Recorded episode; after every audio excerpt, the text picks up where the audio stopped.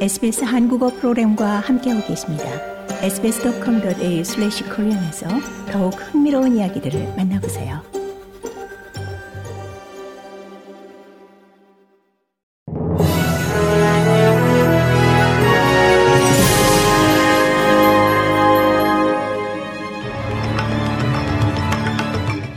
(2023년 10월 27일) 금요일 아침 SBS 한국어 간추린 주요 뉴스입니다. 유엔 관계자는 가자 지구의 상황을 정치적, 인도주의적 재앙이라고 표현하며 심각한 상황이라고 경고했습니다. 프란체스코 알바네제 유엔 특별보고관은 SBS 이탈리아와의 인터뷰에서 가자 지구의 식량과 의료품이 매우 부족하며 이스라엘이 가자 지구를 폭격하는 동안 수많은 주민들이 갈 곳이 없는 분쟁으로 피난민이 됐다고 말했습니다. 알바네제 특별보고관은 가자 지구에 더 많은 구호품이 절실하게 필요하다고 강조했습니다. 또한 유엔은 인도적 지원이 가자 지구에 도착하면 하마스의 손에 들어가게 될 것이라는 이스라엘의 주장은 받아들이지 않는다고 언급했습니다. 그는 이스라엘은 그렇게 말할 증거가 없다며 원조는 유엔의 감독하에 이루어질 것이라고 호소했습니다. 앤소니 알바니지 총리가 미국 하원의 새 의장을 예방했습니다.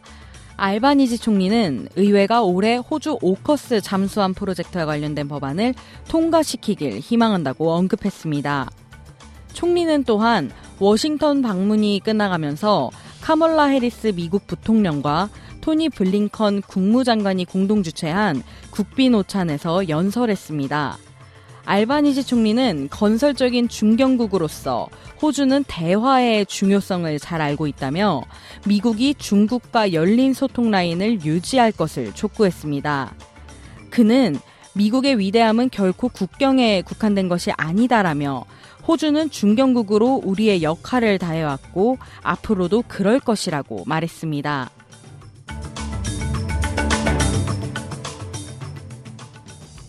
호주 외교부는 중동에서 분쟁이 더 확산될 것이라는 우려가 커지고 있는 가운데 레바논에 체류 중인 호주인들이 떠나라는 경고에 귀를 기울이지 않는다고 지적했습니다.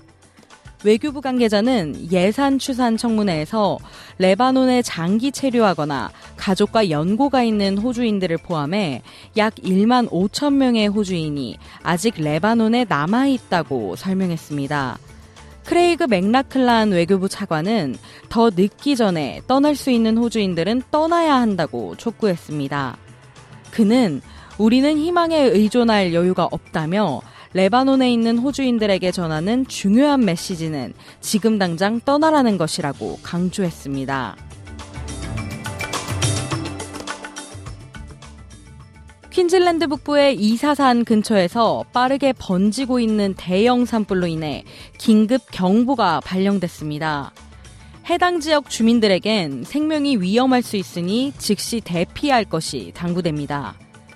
퀸즐랜드 소방 및 응급 서비스는 소방관들이 불이 가까워지는 것을 막지 못할 수도 있다며 운전하기에는 너무 위험할 것이라고 경고했습니다.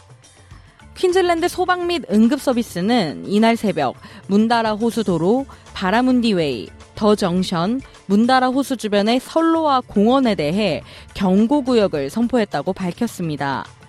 퀸즐랜드 전역의 소방관들에게는 또 다른 힘든 날이 기다리고 있다고 경고했습니다. 이상 이 시각 간추린 주요 뉴스였습니다. 뉴스의 김하늘이었습니다.